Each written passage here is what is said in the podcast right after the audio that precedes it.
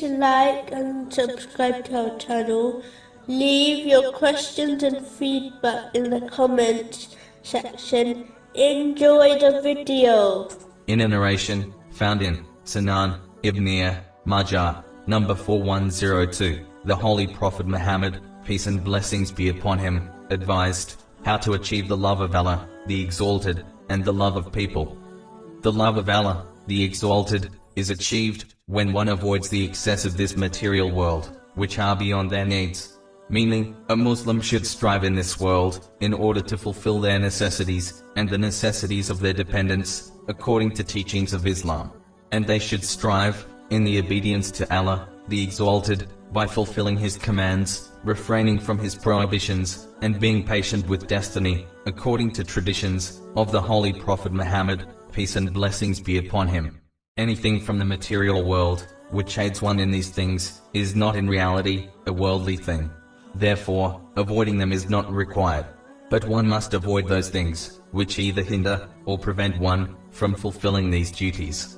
This is how a Muslim, can keep the world in their hand, and not in their heart.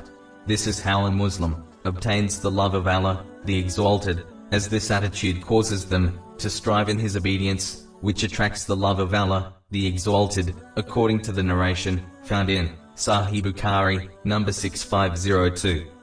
Finally, a Muslim can obtain the love of people by avoiding desiring their worldly possessions. In reality, a person only feels negatively towards others when they feel others actively desire their possessions, or when others actively compete for the worldly things they themselves desire. Meaning, the fear of losing what one possesses and losing out on things which one desires through competition can lead to negative feelings towards others.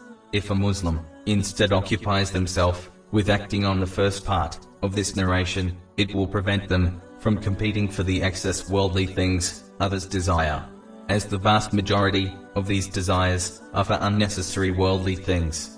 And if a Muslim keeps their harm away from the self and possessions of others, which according to a narration found in Sunan al-Nasa'i, number four nine nine eight, is the sign of a true believer, then they will gain the love of people also.